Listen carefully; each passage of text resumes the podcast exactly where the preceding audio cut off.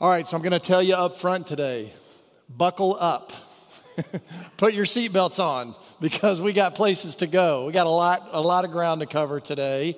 Um, and uh, for much of the message today, you're going to see quotes on the screen because along the way, we're going to hear from John Wesley himself uh, quite a few times. And so I wanted you to be able to see that as well as hear it, especially for those of you uh, who are visual learners. Uh, and also just to make sure you stay awake out there. Although I'm going to do my best to keep your interest, um, it, is, it is really, it's an amazing story that we're going to look at today uh, of some examples from Wesley's life. But we're going to start in Scripture, and uh, we're going to look at a story that comes from the book of Acts that book in the New Testament that tells the story of the early church. And probably the two people that we think of most commonly as key figures in the book of Acts are Paul and Peter. Uh, but there are other figures who show up from time to time, and almost the entire eighth chapter of Acts is devoted to some stories that involve a man named Philip. First, he goes to Samaria um, after the church disperses following the stoning of Stephen, he goes to Samaria and begins sharing the good news there, and they respond. Uh, and so another community responds to the good news of the gospel. And then from that moment, uh, he is then driven or led, if you will, by the Spirit in the story that we hear immediately following. So I invite you to follow along as I read for us this story today. Then an angel of the Lord said to Philip, Get up and go toward the south to the road that goes down from Jerusalem to Gaza. This is a wilderness road. So he got up and went. Now there was an Ethiopian eunuch, a court official of the Candace, queen of the Ethiopians, in charge of her entire treasury. He had come to Jerusalem to worship and was returning home. Seated in his chariot, he was reading the prophet Isaiah. Then the Spirit said to Philip, Go over to this chariot and join it. So Philip ran up to it and heard him reading the prophet Isaiah. He asked, Do you understand what you are reading? He replied, How can I unless someone guides me? And he invited Philip to get in and sit beside him. Now, the passage of the scripture that he was reading was this Like a sheep, he was led to the slaughter, and like a lamb silent before its shearer so he does not open his mouth. In his humiliation, justice was denied him. Who can describe his generation? For his life is taken away from the earth. The eunuch asked Philip, About whom, may I ask you, does the prophet say this? About himself or about someone else? Then Philip began to speak, and starting with this scripture, he proclaimed to him the good news about Jesus. As they were going along the road, they came to some water. And the eunuch said, Look, here is water. What is to prevent me from being baptized? He commanded the chariot to stop. And both of them, Philip and the eunuch, went down into the water, and Philip baptized him. When they came up out of the water, the Spirit of the Lord snatched Philip away. The eunuch saw him no more and went on his way rejoicing.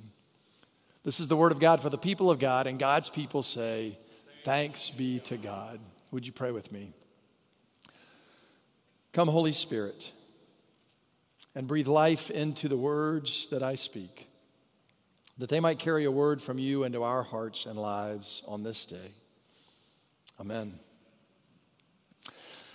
There is a theme that runs throughout the book of Acts, at least one theme, and that is that God is doing a new thing that there are surprising events that happen along the way, and there are numerous accounts throughout the book of Acts that point to this idea. And it requires an openness to the movement of the Spirit. It's almost as if the early church, as it was forming, both remembered and honored Jesus' words that he had spoken while he was still alive The Spirit blows where it will. And so, in this story today, we have one example of the Spirit blowing, moving Philip to a particular place and time to have an encounter with a particular person. And there are a few observations that at the outset I want to make about the story itself. The first is that this is a highly surprising and unexpected and unusual encounter. We have two people, Philip, who is one of the disciples, one of those followers of Jesus who is serving as an evangelist and a leader.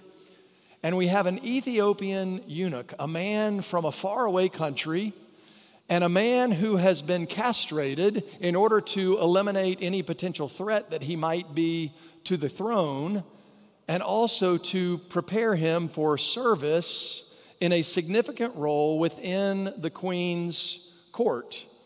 Specifically, we're told in the story today that he is in charge of all the treasury. Now, so he's a man of certainly some importance within that, uh, within that crown, but he is also an outsider. We have Philip, an insider, and an Ethiopian eunuch, an outsider, and he is an outsider because of his physical condition as a eunuch. In fact, if we go back to the Torah, we see in both Deuteronomy and Leviticus scriptures that say that eunuchs are not allowed in the temple. And yet the eunuch still wants to worship. That's part of the story. He goes to Jerusalem in order to worship, knowing that he will have to be on the outside. And then as he is going home, he is still wanting to learn and digest more. And so he is reading the prophet Isaiah when the Spirit moves Philip to go and have a conversation with him. Notice in this story also the way in which, in spite of it being very out of the ordinary, and in spite of this being an encounter that many would say in that day Philip should not have even had because of who the eunuch is and his condition, Philip is both obedient and responsive to the nudging of the Holy Spirit. Another interesting feature of this is that these two men in their encounter, who come from very different backgrounds, don't make statements either to or at each other, but instead, the only thing that we hear from them in the back and forth are questions. They ask one another questions. And it is the Spirit of God that provides the direction for what should happen in the story. And so they end up near water, and with Philip baptizing the eunuch, something that would have been considered unimaginable in that day. But God was doing a new thing. Now, often this story is referred to as the conversion of the Ethiopian eunuch. Nadia Bolz Weber points out that we could also refer to this story as the conversion of Philip, because Philip is open to something new that God is doing in this story. And in naming the story that way, she invites us to focus on the ongoing work of conversion and sanctification that is needed in our own lives, not somebody else's life, but in our own lives. Which brings us to today's focus. We have been in this series for the last several weeks about the roots of our Methodist faith and some of the best things about who we are as people who follow in the tradition of John Wesley and others who were a part of the Methodist movement. and today we're going to look at several examples from Wesley's own life that point to this idea of being open. Uh, as John himself was continuing to understand, come to understand more about the work that God was doing, his own conversion and sanctification experiences. And each of these that I'll share about today are significant not only to him personally, but also to the movement itself and its ultimate impact. Now, I titled the message today, Kicking and Screaming into the Fields, which is an allusion to one example of this work. You see, John Wesley um, had a friend by the name of George Whitefield. They had been in school together at Oxford, and following school, they had remained very close as friends and correspondents. They both were preaching and were gaining quite a bit of notoriety, um, and yet, they both in the 1730s had found themselves cast out and banned from speaking in many churches within the Church of England because they were so passionate about sharing the good news and sharing it in a way that invited people to experience a change both of heart and of life. And so in 1739, in, in February of 1739, George Whitefield finds himself in the town of Bristol, second largest city in England in that day, and he begins to preach outside. And he writes to his friend John about this. And John is taken aback because John cannot imagine such a thing being appropriate. The only way he has ever known preaching to happen is within the confines of a church building in a sanctuary. And so this is very strange to him and, and disconcerting. And so they have some conversation or, or correspondence back and forth. And finally, John agrees to go to Bristol and to see it for himself. And we hear this from Wesley on the day of his arrival, which points to his uncertainty about this business. In the evening, I reached Bristol and met Mr. Whitefield there.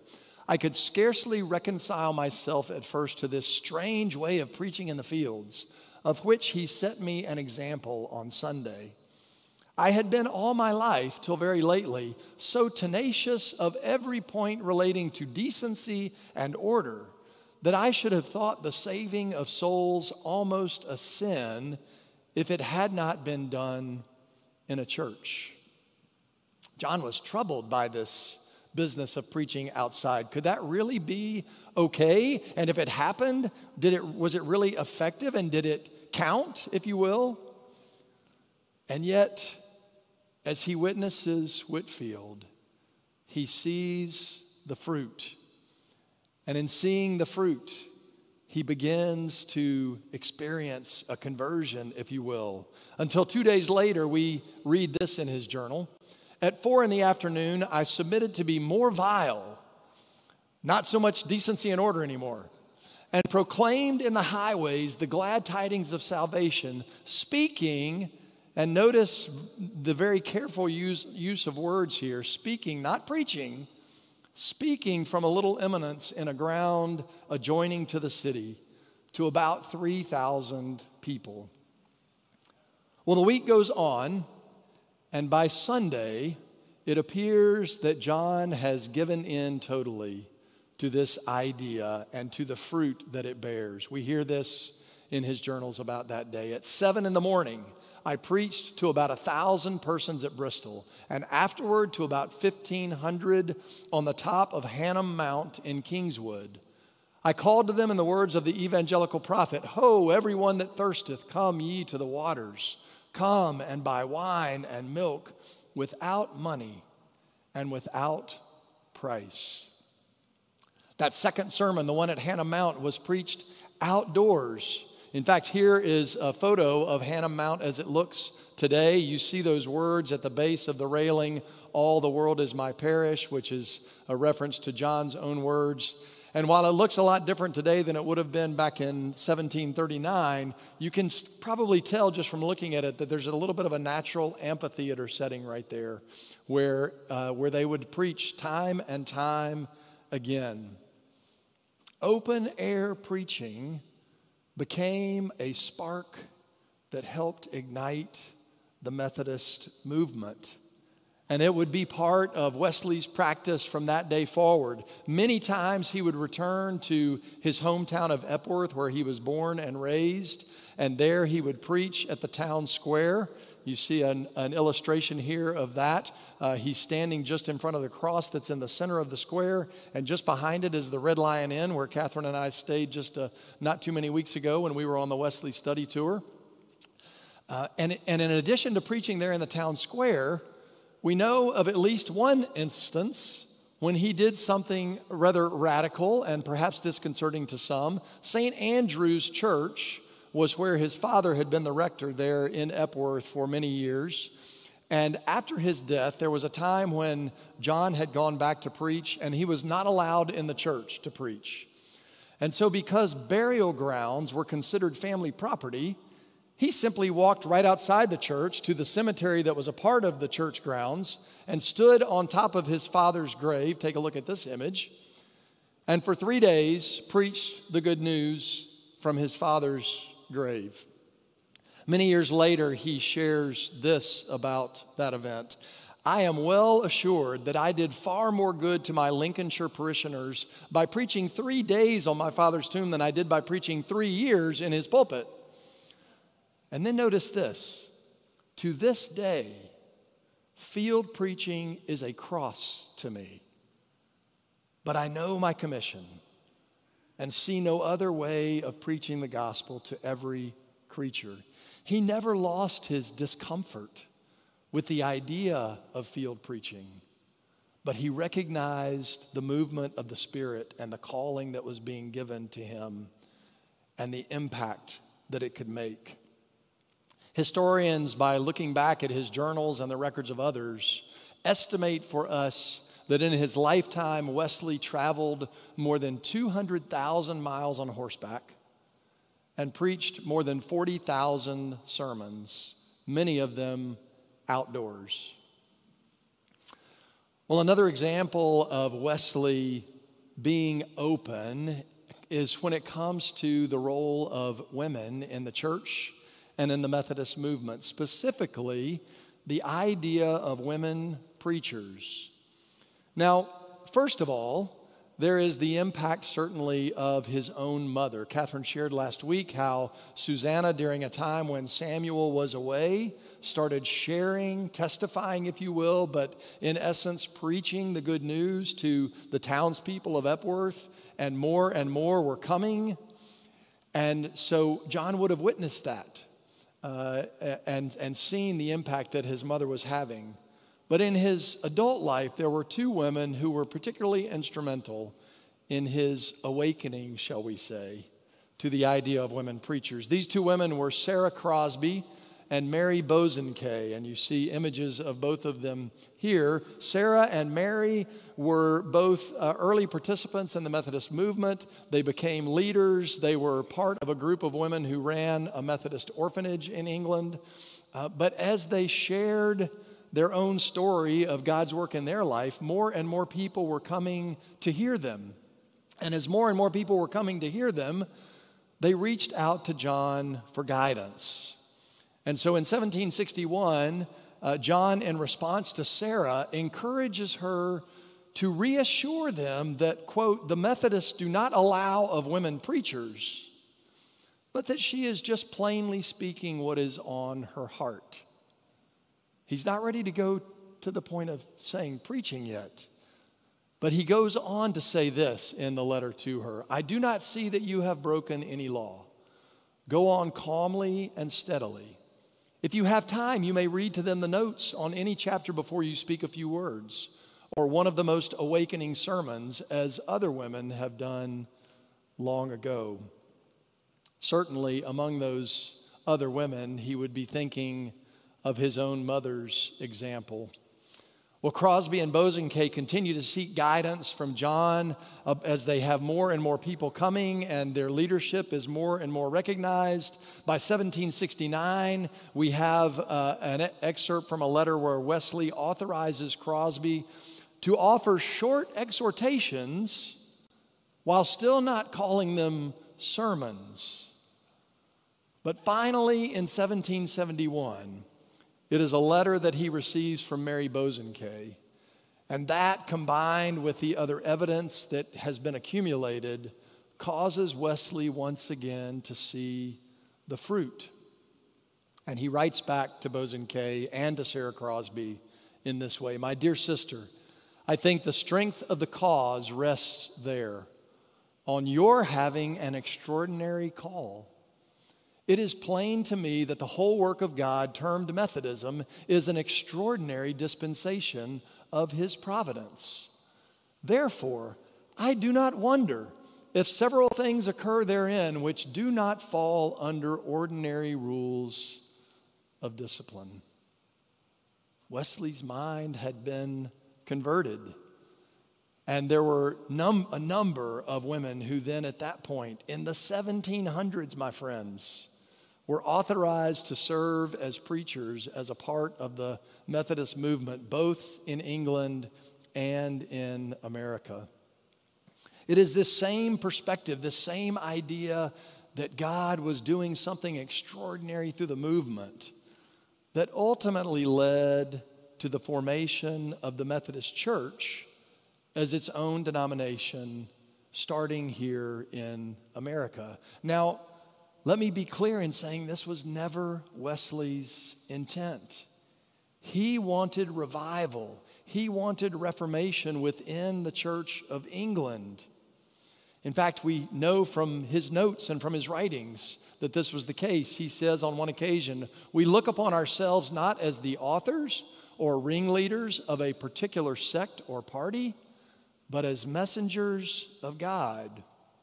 He even wrote explicitly against separation in a tract that was published in the year 1760 Reasons Against Separation from the Church of England.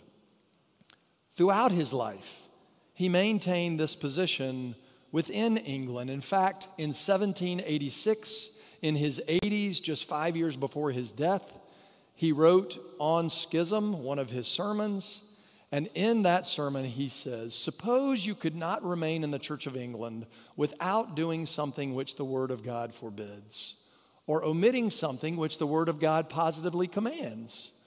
If this were the case, but blessed be God, it is not, you ought to separate from the Church of England. To his dying day in England, he believed that, the church, that, that his call was to reform and to revive and to keep the church together. But something had changed in America that persuaded him to take a different approach on this side of the pond. That something, most likely, was the Treaty of Paris on September 3rd, 1783, which granted independence to those in America separate from England. And with that treaty and with that independence, it meant that there was now a country where Methodism was already thriving that was no longer tied to the Church of England. Wesley did not want that influence to wane or to be lost. And so within six months, he had signed a deed of declaration for the formation of a church here in America. That summer in 1784, he ordained ministers to be the first to come to America as ordained ministers and superintendents for that church. And at the Christmas conference in 1784, the Methodist Episcopal Church of America was formally established. Once again, it was the fruit, the evidence, what was happening that convinced Wesley. Now, Wesley is probably best known for being the founder of Methodism and the Methodist Church. But perhaps his greatest legacy is his contribution to the abolishment of slavery in both England and in the U.S. Wesley first became aware of the horrors of slavery when he read a play entitled Oroonoko in his early 20s. He makes reference to that play many years later and the impact that it had on him. And a little over a decade later, between 1736 and 1738, he and his brother Charles spent a couple of years here in America. And their time in America opened his eyes. Charles writes about the atrocities of slavery that they witnessed and other stories that they were told about. They had multiple opportunities to spend time with slaves in Georgia and South Carolina. And it is clear that a burden begins to be laid on his heart for people of color, and especially those who have been enslaved. And so he starts to work behind the scenes for the good of these people for whom his heart is burdened. In 1740, we read a journal entry where he talks about uh, making a collection for the Negro school. Between 1755 and 1757, we know that he sent books to Samuel Davies, who would become the president of Princeton, to be given to slaves in that area. In 1757, in his tract on original sin, he addresses the curse on Canaan that we find in the ninth chapter of Genesis, a passage that was being used at the time as justification for slavery. And Wesley contradicts and counters that usage by pointing to it instead as an example of the way that we are led into sinful behavior and cause harm to our brothers and sisters who are different than us. The pivotal event, though, is February 12, 1772. It is on that day, in his 60s, that he reads a tract by Anthony Benezet, a Quaker in Philadelphia. And that reading marks the beginning of what some scholars call a triumvirate, a friendship of three Benezet, Wesley, and Granville Sharp, whose influence when it comes to slavery being eliminated both in America and in England cannot be underestimated. Two years later, 1774, Wesley publishes Thoughts Upon Slavery. In that book, one excerpt we read is this It is certainly our duty to do all in our power to check this growing evil, and something may be done by spreading those tracts which place it in a true light. Wesley, for years having been a silent sympathizer working behind the scenes, becomes outspoken and from that day forward is relentless in his participation in the cause of bringing slavery to an end. Now remember, this is 1772. You all know how many years it would be before slavery would finally be abolished here in America. But Wesley was speaking out loudly and clearly starting in 1772, and the impact of his writing is undeniable. Three editions of Thoughts Upon Slavery published in the first year because of the wide desire to read it. 13 editions over a period of 30 years in America. It was sent to every Methodist society in England, and a copy was found in George Washington's library at his death of 354 books. In 1775, Wesley publishes a calm address to our American colonies in which he calls out the hypocrisy of a people referring to their relationship to England as slavery, while at the same time enslaving people and treating them with unimaginable horrors. In 1778, he publishes a serious address to the people of England saying that the time is now to end this tragedy. 1784, at the founding of the Methodist Episcopal Church at the Christmas conference, anti slavery is clearly identified as one of the fundamental tenets of this new church in its formation. And in 1790, at the age of 86 or 7, Wesley clearly remains passionate in his old age. He says, I would do anything that is in my power toward the extirpation of that trade, which is a scandal not only to Christianity, but humanity. A year later, 1791, just weeks before his death, he pens his final letter, wanting to offer encouragement to a young man who is in Parliament and seeking to work toward the end of slavery, a man by the name of William Wilberforce, a name that many of you recognize. And Wesley said this to Wilberforce But if God be for you, who can be against you? Go on in the name of God and in the power of his might, till even American slavery, the vilest that ever saw the sun, shall vanish away before it. Wesley, leaning into the Spirit, moving him in new and surprising and often risky places. What can we learn from his example? Do not get boxed in. Wesley often spoke of himself as Homo Unius Libri, which means a man of one book. It was because of his conviction that Scripture was primary in life and in faith, and he was a man of serious conviction and devout faith. And yet, this did not keep him from being open, even open to new ways of understanding Scripture itself. And so, for us, who are we to assume that God has already given any one of us the final word on any subject? We are invited as we listen to Wesley's story and the impact of his life on the church and the world to remain open to the movement of the Spirit. Adam Copeland, in preaching on the Acts 8 passage, the story of Philip and the Ethiopian eunuch, titles his message, Castrating Our Customs. You know, whether you are nine or you are 99, the world has changed in your and my lifetime.